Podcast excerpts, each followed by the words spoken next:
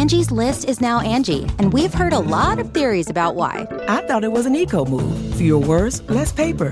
No, it was so you could say it faster. No, it's to be more iconic. Must be a tech thing. But those aren't quite right. It's because now you can compare upfront prices, book a service instantly, and even get your project handled from start to finish. Sounds easy. It is, and it makes us so much more than just a list. Get started at Angi.com. That's A N G I, or download the app today.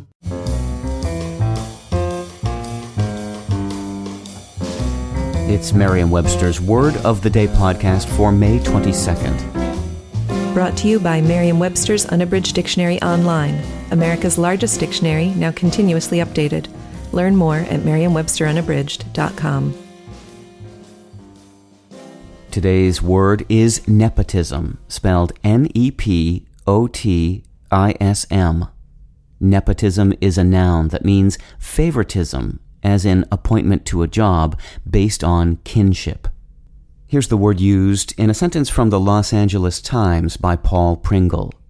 The Times investigation found that at least 7% of county firefighters on the payroll since 2012 were the sons of current or former employees of the department. Statistical experts consulted by the Times said the percentage of sons and other relatives on the job strongly indicated that nepotism was at play.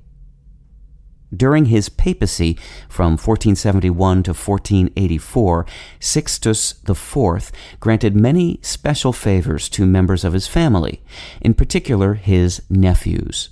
This practice of papal favoritism was carried on by his successors, and in 1667 it was the subject of Gregorio Leti's book Il Nepotismo di Roma, titled in the English translation The History of the Pope's Nephews.